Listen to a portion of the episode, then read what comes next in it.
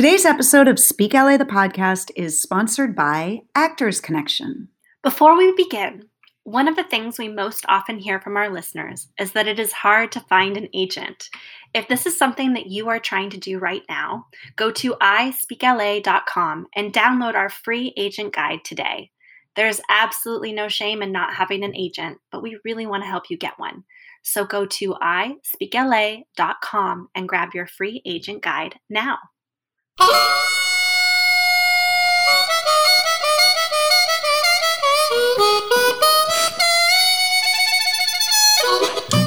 Hi, Kim Kim. Hi, Jen Jen. Hi. We are going to New York today. Yeah. Yeah. Interviewing Stephanie Klapper, casting director. Cannot wait. I'm so excited. I am too. She's amazing. Yeah. She's amazing. I mean, I'm I'm just really looking well, I'm looking forward to interviewing somebody who has not only cast Broadway shows that have won Tonys. Thank you very much. But um as you know, she also casts a lot of Broadway, uh, off Broadway and regional theater, which is amazing and will be so great to hear about. Yeah, I, am I'm, I'm excited to hear that. And and also just Yeah. the fact that she's based in New York. That's a that's a new one for us, which is exciting. Right. And here's another amazing Yeah. thing about Stephanie. She's kind. Yeah. She's so I know. kind. She's so, I know. Actors love oh, her. I love her. She's just so sympathetic to the audition process. So I know she's going to have some great, great insight into how that works for actors. Yeah. Yeah. Looking forward. Hey, tell me about you while we wait. Oh, What have you been doing? Give me give me like an LA story. An LA story. I got. I have a really good Yeah. one for you, actually. Um, Oh, good. um, yeah. So uh, recently, I decided to purchase some roller Hmm. skates. You did. I did roller skates, and I just would like Not roller blades, roller skates. absolutely because on the cool factor, I like to remain in like Right. the like the high cool area. Oh, sure. You know. I mean, when I think of you, that's what I think. Thank, I think thank cool. you. I, I Yeah, believe you yeah, when you for say sure. that too. My students would call me a vibin. That's what I learned recently. Uh-huh, um, uh-huh. Just wanted to throw that out there for another cool factor. uh, but question for you: What color Hmm. do you think I got in terms of my roller I- skates? What color roller Yeah, skates? yeah. Uh, let me see. Let me see. I'm gonna go with sparkly fuchsia. Few- oh, oh my gosh, you are so close. You know me so well. Yes, sparkly pink, sparkly pink. Uh not quite huh. fuchsia. They're more like a bubble gum. And I Uh-huh. definitely heard someone before me, they were presented to her and she said, Nope, not my style. And I said, Bring them on. I will I will wear those sparkly pink roller skates. and I got a fuchsia helmet and powder pink pads, like knee pads, shoulder, not shoulder, um, elbow and wrist guards. And I wear them all Hmm. as I meander down the boardwalk. Um, it's very Mm-hmm. embarrassing. It's very embarrassing. I've ate it a few times, like quite a few times. And I just I just want to tell you this one incredibly embarrassing story because I think it'll make you laugh and probably our listeners too. There's this one gate, like a, a fence, a white fence that I have to run into Mhm. before I walk down some stairs very awkwardly. And there was this couple that was they, they were having a conversation. You know those couple conversations that are a little intense. You're like, I don't want to. They were in a They were in a fight. fight. I didn't want to interrupt Uh-huh. them, but I couldn't. I couldn't like make my way down this path without running into this gate. Mhm. So I just started to go before I said anything, and I was heading right towards them. And they looked up, and I was Mhm. like, "I'm so sorry, I can't stop." and they were like, "Oh, it's okay." Like, "Just, just ignore me. Just ignore me. Just move. I, I'll be okay." They're like, "Are you all right?" I'm fine. Just, I, I don't want to interrupt. I'm sorry, I'm interrupting. I mean, you know those serious faces, the fighting faces. right. So I then had to walk down the stairs with them watching me, asking me if, if I was okay, and and I said, "I'm fine. I'm I'm I'm fine. I'm fine. Just keep." Just keep fighting. I'm sorry to interrupt. they were not feeling your sparkly pink roller skates at that moment. But I might have I might have saved the conversation and who knows, maybe 20 years from now they'll talk about that strange girl that almost ran into them wearing pink clothes. you know what? Let's just say you did. I like that. Let's just decide. Okay. How long have you lived in New York? my entire life. What is your favorite part of New York to live in? Greenwich Village. Growing up, did you have family members who worked in the entertainment business? Nope. what was your first job in New York, in the industry or otherwise? I worked as an assistant to the producers of a Broadway musical. Wow. On a scale of one to 10, how hard of a city do you think New York is to live in? Seven. And on a scale of one to 10, how expensive do you think New York is to live in? Somewhere between an eight and an 11. if you had to sum up New York in one word, what would that word be? Um, unstoppable. Oh, oh, perfect word. I, I love, love it. That. It's totally unstoppable. Stephanie, welcome. We're so excited yeah. to have you on the podcast today. Thank you. I'm so happy to be here with you. It's an absolute yeah. joy. It's great to talk to a New Yorker. I know. I feel like I'm entering foreign territory because I know nothing about New York. So this is going to be oh really fun for me. um, so Stephanie, we love to start with like our first question, which was, which is, what are the steps that you went through to become a casting director? Like, how did you start? Oh boy, for me, it was an accidental career. And I didn't really plan to even be in the business. I thought I would be a professional musician. Uh, but that took a different turn when I was applying to colleges, and I ended up applying to film school on a whim at the suggestion of somebody I had as my boss in an after school job when I was in high school. And I applied to film school and I got into a conservatory and started making movies, having never made a movie before, and realized that I really, really loved working with actors and combining all of my interests but I didn't love making movies. It just took too much time and there were too many people involved. And um, I loved the immediacy of working with an actor and um, creating something. And that led to me um, getting more involved in theatrical directing and drama studies. And um, that led to internships at the New York Public um, Theater, the uh, Joe Papp's Theater. And that led to me walking into a small theater in Greenwich Village called the 13th Street Playhouse and saying, I know nothing, I'd love to learn. And the artistic director saying, We need a stage manager. And I said, Great. She goes, Go upstairs and start now. So, wow. and then by the time I got out of college, I, I really felt that theatrical directing was the area I wanted to explore. And after I graduated, I went to uh, Europe and jumped around to different festivals and um, that led me to working for the producers of Nine the Musical because of one of my summer of my sorry Christmas break jobs of my senior year was a page turner for the pianist who was playing the workshop of Nine, and that came about because of my flutist flute teacher at the time. And working for the producers led to me doing directing at night and working for them by day. And in the building we were in at 1501 Broadway in Times Square, I'd meet lots of people in the hallways, in the elevator, and one of them was a wonderful man named Leonard Finger, who was a casting person. And we continued our friendship for many years. And after I my job with the producers ended, I continued directing, but did some work in a theatrical advertising company, doing some stage managing, production managing, assisting people in all different areas. And a director said, um, who I ran into in my parents' building one night, um, there's a small theater and they need a casting person. You should check it out. And I went on the interview, and the artistic director said, You know nothing. And I told him that he was wrong. I knew plenty. and he, he, threw a script at me, said, Fine. And he went on vacation. And that was my first casting job. But it was really from the intention of being a director, wanting to learn about actors. And after doing this for a few years, uh, on top of other jobs I was doing in my own directing, I realized I really loved casting and called up my friend Leonard Finger and said, I'd love to learn more about this formally because I'm sort of figuring this out as I go along. And I ended up being his associate and working together as I built my own business. So those were my steps, but those aren't necessarily the traditional steps. Now I think people have it as a more um, deliberate career choice. For me, it was truly, as I said, the accidental career at that point. And I think there's now more of an internship step and then an assistant step and an associate step. And goes from there. So things are a little more formal than when I started. You know, something that I love that you said that I think a lot of actors listening will breathe a huge sigh of relief is hearing about your how how you came from that direct director's perspective. Like that was something that was an entrance upon becoming a casting director.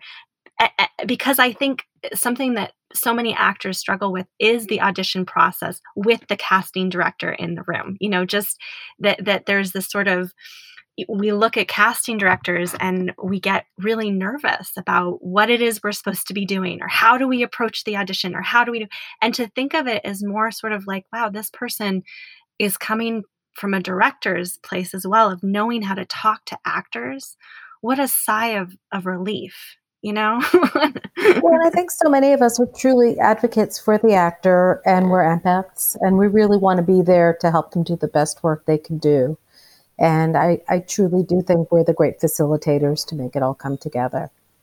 Yeah, that step. I also just love the fact that your the, how you got there was an openness to try different things within the industry.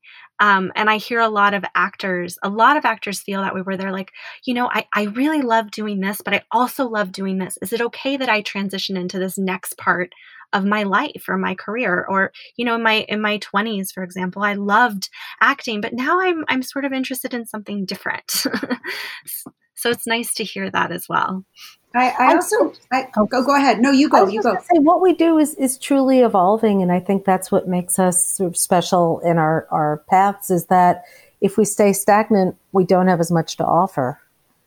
Mm, right. Absolutely. Um, I love the I love the p- part of your story that the the humility of walking into a theater and saying I don't know anything, you know, put me in, coach. I love that um, because I think also Camille speaking a little bit to your point of you know actors being a little afraid of casting directors. Um, I think actors also we we feel like we're supposed to know everything, you know, and I guess that's probably true of every field.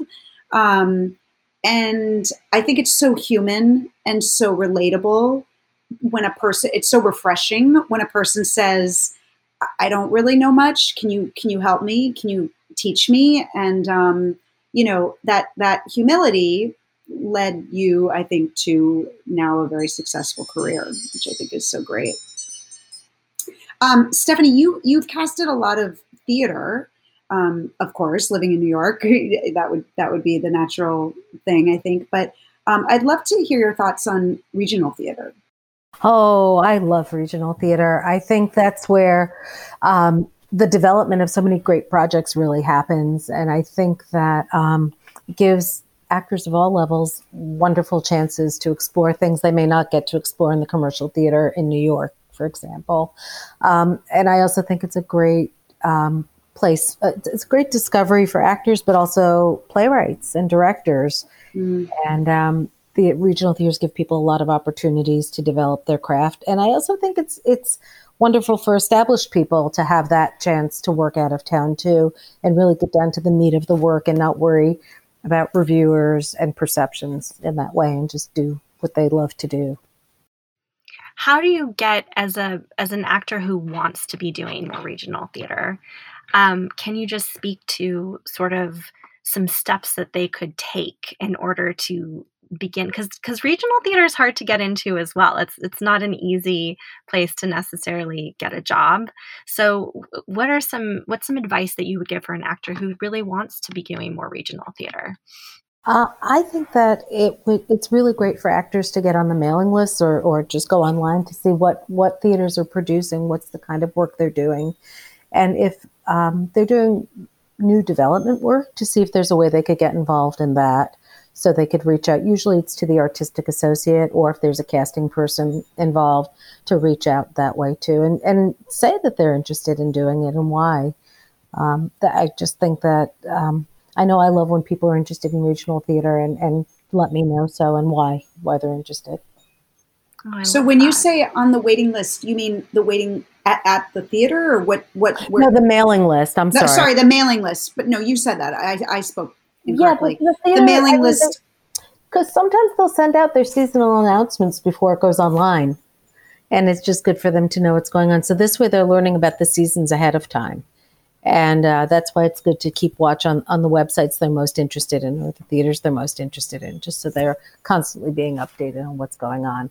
And these could be emailable lists as well as as literal snail mail lists.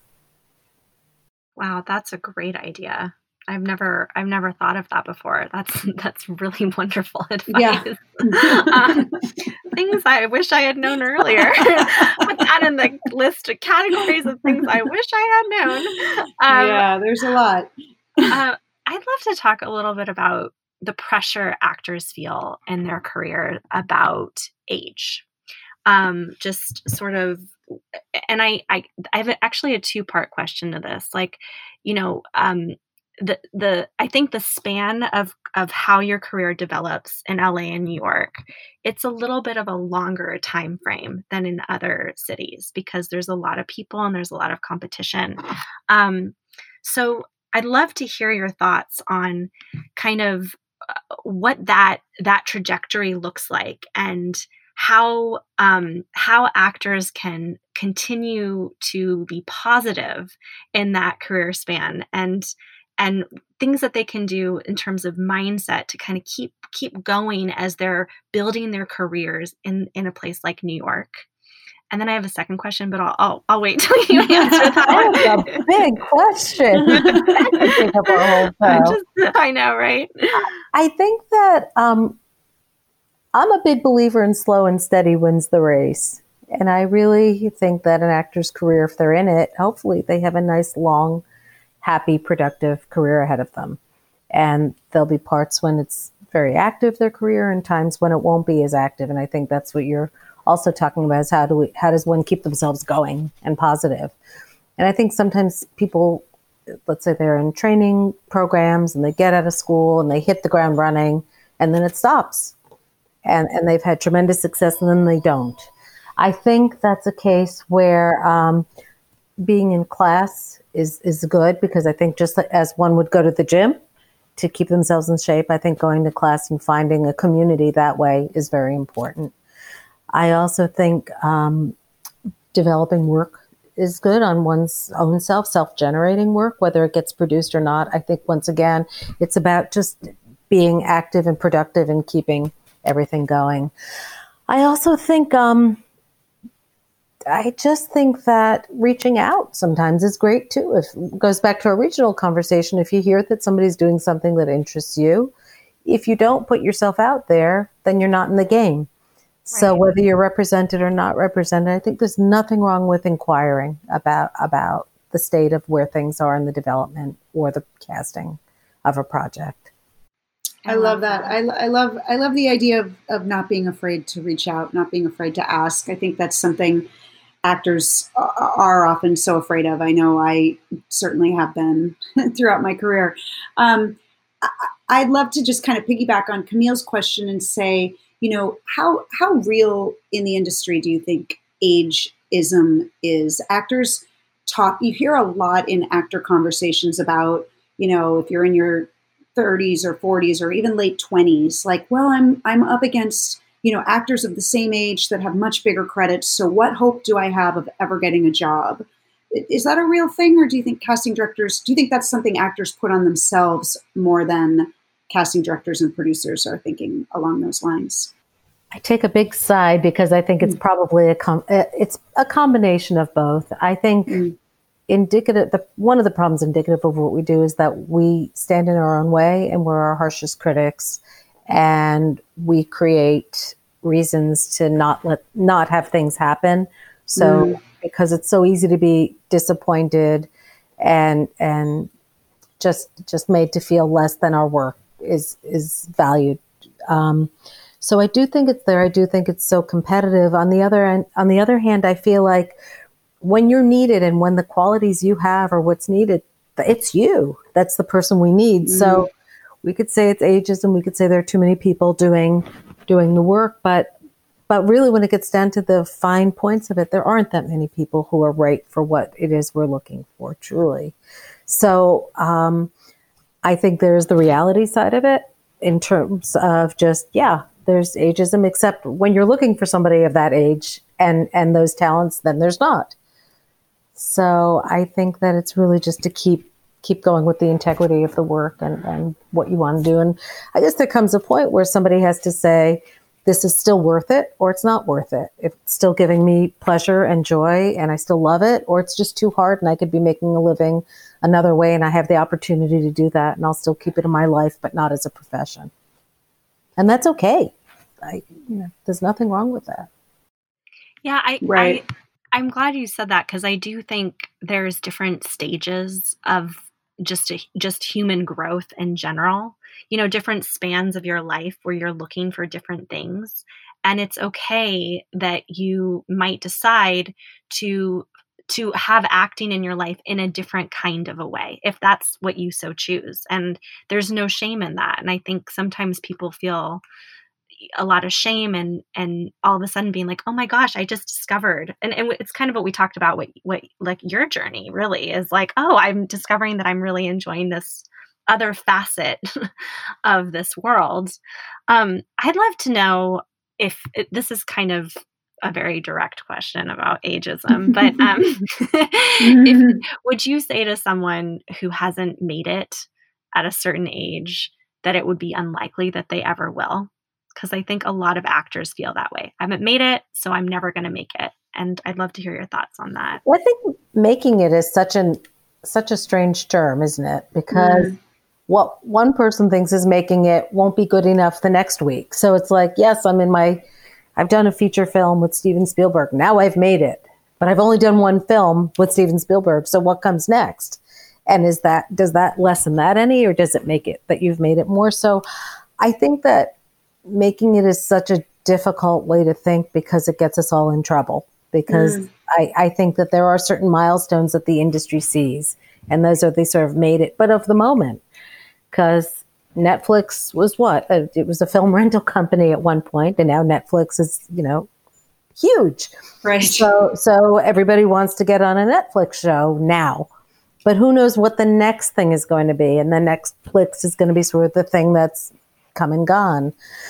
So I guess I think make the idea of making it is is one that people have to keep in perspective to a going back to what we were saying about a larger career journey and what that means. To me, making it means you can pay your bills, you love the work you're doing, and you feel that you're being creative and productive. Um, so so that's what it means to me. Um, I think that people have all sorts of journeys. There's an actress I absolutely love named Jayne Houdyshell who has since done a lot of movies and a lot of TV shows. But she started out in regional theater and was in, I think, probably her mid 40s. And she was seen in New York in a play called Well that had been brought into New York. And suddenly she she was all over the place. And she was somebody who was truly a journeywoman actress who I was just reading about her recently, went from theater to theater to theater doing work and just just hit it right at the right time.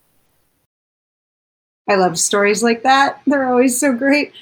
Um, I also love, I, I really love what you said about, um, you know, that it doesn't have to be the, the vision as an actor that you originally had for yourself, whether that's I'm going to be a movie star. I mean, that would be sort of a silly goal anyway, but you know, that, that, um, that, that, you know, being a working actor is the end all be all. And, you know, we've all heard these analogies, but you know, like a, a painter, an artist, you know, who's a painter, you can, you know, you could go into somebody's house and see all their paintings and say, oh, they're an amazing artist, but but you don't go up to them and say, you know, have you made any money on your art lately? And then decide whether or not they're legitimate based on that. You just say, oh, they're this amazing artist, you know. And it is it's a funny thing with acting that we don't sort of allow that same freedom to to do it in a different kind of way. That's such a great analogy too. I mean, mm-hmm. I just I'm thinking, would I ever go up to an artist and go, "So, what museum are you in?" Yeah, I just couldn't do that. You know, you know, you know, or do you get a lot of actors in a, in a room at a party, you know, all trying to one up each other with who yeah. they get by? I don't know. what museum are you in? I love that. Have I seen you in any museums? I love that. It's like a New Yorker cartoon. Sure. Yes. Perfect. Oh, that's so funny. Um, Speaking of New York, I would love to, you know, one of the huge conversations um, when I was in the acting school, um, was always, you know, New York versus LA. And of course, there's now, you know, Atlanta and Chicago and, and other markets that are that are also really um, bona fide. But I, I think it always, you know, the, the big question always comes down to New York versus LA. And um, I just love to hear. I mean, you've you've obviously spent most of your time in in New York City, and I'm sure um, love New York. I, I'd love to hear sort of your thoughts about the two cities and sort of how they compare for actors. Well, I'm very much a social person, and I love that I can walk down the street in New York most days and I'll always run into somebody. And that mm. always generates some sort of conversation. And it's frequently people who don't do what we do, but a lot of times it's also people that we, you know, do do work in this profession. And I love the idea that opportunities truly just happen through conversation. And or that I could just be inspired by by something while I'm taking a walk. And I know that LA is a lot of, you know, it's a lot about traffic. It's a lot about how you time things. It's a lot about do I want to visit this person in a very different place than I live because it'll take me so long? Because if I don't time it right in the time of day, I'm not going to get there. And appointments in LA are always about so where can I park? Yeah. in New York, it's about you could rent a city bus, a city bike, I'm sorry. You could mm-hmm. Mm-hmm hop on a bike and get to your next appointment pretty quickly if you don't want to take the subway or a bus or walk. So I feel like there's there's things about mobility that are different. Mm-hmm. Um, I think that LA is certainly larger in many ways in terms of getting around, and the casting community is a lot larger. New York, it's sort of a more uh, a more intimate group of casting people who do many things. Where in LA, you know, you sort of have your area and you do that your thing. In New York, as casting people, we're all very good at doing many different things and knowing many different communities, as do our LA counterparts. Um, but I, I feel that as an actor, it must be very difficult because you could feel very isolated. And and finding a community in Los Angeles, if you're if you don't know the city well, could be could be difficult. And I think one of the things that I appreciate about New York is, it seems to me that it's easier to find your people here and your community. Mm. And, um, so so those are that's it. That's what I think. I also think there's so much production going on, as you said, Jen, all over the place now. So it's mm-hmm. no longer just New York or just LA, but and especially at this time where things are just so crazy, pandemic mm-hmm. like things are happening wherever they're able to happen. Yeah, I I think it's I I I think, and I don't know New York well the way that both of you guys know New York, um, but I feel like New York really speaks to the actor's soul in a way that LA I, I, think you have to find that a little bit more in LA. You have to carve out moments to refill your soul in LA. I feel like you have to find the, the hikes to go on to breathe a bit. You have to go to the beach to like reconnect and remind yourself who you are. But New York seems to me because it's such I I I and you know it, it's not ever this obviously many actors have different things that they love about acting, but I think so many of us love the storytelling aspect of theater and live theater, you know, in whatever way it is, musicals, whatever it is dance, whatever. And I think New York really offers that to the actor in a different way than LA does. Yeah, and it used to be, I mean, who knows what theater will be like when it comes back, but but there used to be a way you could just sort of hop in for the second act of a show or yeah. just or just mm. get a ticket without paying, you know, a gajillion dollars. And I think that's that's fun too. Yeah. What I'd love to hear, because um, I'm sure you have many, many ideas on this, but what is a great day job for an actor to have? Um, I actually reached out to some young actor friends of mine because I wanted to ask them that very question too. Um, one is a nanny and seems to like mm. nannying, and, and, they're fortunate that the family they work for allows flexibility if they have auditions and such. So I think if you like kids, that's a good idea. Um, catering businesses is pretty good too because it also leads to some flexibility. Um, personal assistant is another thing. Um, I'm not so sure about paralegal. Some of my actor friends like being paralegal. So this is some of the day jobs I would suggest. And some of those jobs can also be done overnight. And proofreading. I have another actor friend who does proofreading who trained for that and really likes that and has found some flexibility in that too. So I noticed with all, all of the ones you said, you use the word flexibility. So that's that's really, I think, the name of the game. I guess, I right? So, and yeah. not soul sucking. I think I think that you yeah yeah I actor really needs to find a job that that supports them financially and doesn't take away from who they are and and drain them in that way.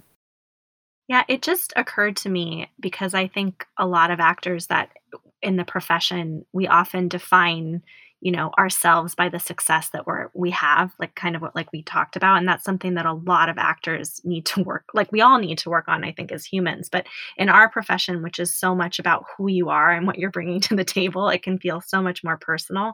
And i i was thinking as you were talking you also have to with your day job, with everything you're doing, I think, as an actor. Like, what a great lesson and not allowing anything to define who you are as a person. It's it's not reflective of anything except, you know, eh, like what you're doing in order to build your career. And that's not reflective of who you are either or your self-worth. Yeah. yeah. I think that's so important. And I, I have to say, my parents were always great about that when I was starting out. My dad used to remind me that that it's not a competition. It's it's really it's going to happen when it's going to happen, and I think we do fall into those patterns of comparing ourselves with others and and being impatient and and you know wanting to make it so desperately. And I think that that's it's interesting. I don't I don't know. I I just think that's an occupational hazard that we all have to be mindful of. When I lived in New York many years ago, um, I I lived in New York before I lived in LA and um, I found, and I'm curious if, if you think it still is this way, Stephanie, that um, there was really no shame in day jobs. Because I think what Camille's talking about, it, you know, in terms of defining yourself, in LA, there's a little bit of this thing of like, um, you know, that, that, I think actors put on themselves. I did. It, it's like a more image focused thing, you know, like, so if I'm working in a restaurant or I'm working as a nanny or I'm whatever, um, I'm not a real actor. And at least for me, and again, this might have just been my perception of things, but um, you know, in New York, I worked in restaurants with people that were, you know, in between Broadway shows, and there was kind of no shame in it. Everybody was just sort of like, "Well, I'm making a little money before I." Do, do, is New York still that way? Would you say? Where I don't think any of us hold it ever against anyone yeah. that they have to. I mean, we don't make enough money to yeah. so many actors. You know, they it's just they have to have a day job or some yeah. sort of support, and then if they strike it, great. But but yeah. it's understood. That's just that's just part of life, and even scheduling auditions will sometimes revolve around you know actor such and such has has their job until four o'clock. Could you see them after four? Yeah, I love that. That's really cool. That's nice um, to hear. it is nice to hear. We are getting a little close to the time, but I would love to just quickly before we end just ask you about headshots and what what you look for in a headshot. Like what's a great headshot to you? What qualities does a headshot have? So it sounds really silly, but a headshot yeah. that actually looks like the actor who's coming in is really, really that. and, and, that doesn't always happen. Mm-hmm. Um, I love headshot that has eyes that are alive and mm. vibrant because I think sometimes people think by having their eyes sort of look almost dead and that's sort of a, a statement, but I, I, don't respond to that very well. Um, and I think a, a, headshot that really conveys personality, that I get a sense into who that person is, is, is, is ideal. So that's what I look for. I, I love that answer so much because I feel like, I, again, this was something that I know I did and I think actors do we we look for sort of the prettiest version of ourselves you know? And i love that you didn't use you know you didn't go to the words of like attractive or it's all like you know that the eyes are alive and that there's personality and um, that that's that that's really when an actor's choosing a headshot for him or herself that's what we should be you know looking for ourselves. Not the best not the best you know the sort of most uh, i don't know you know pretty, for lack of a better word, version. Well, we could give that to our families. Yeah, like that one. I know. I was just gonna, I was just gonna say, but I want to send you the pretty one. but wait a second. no, I know it's hard not to pick that one. You know, you see that that yeah. picture that that you think is uh, the one that makes you look the best. Um, this has been so amazing. Thank you oh. for being with us. We always like to end by um, asking for um, well, typically we're in LA, so we ask for an LAism, but today we're going to do a New Yorkism, um, which is a word that we totally made up, um, which is just something that you uh, have found to be unique about New York. Oh, I love the cloisters in Upper Manhattan where there are the unicorn tapestries, and it's an old monastery oh. that the oh. Rockefeller uh, family brought over from Europe.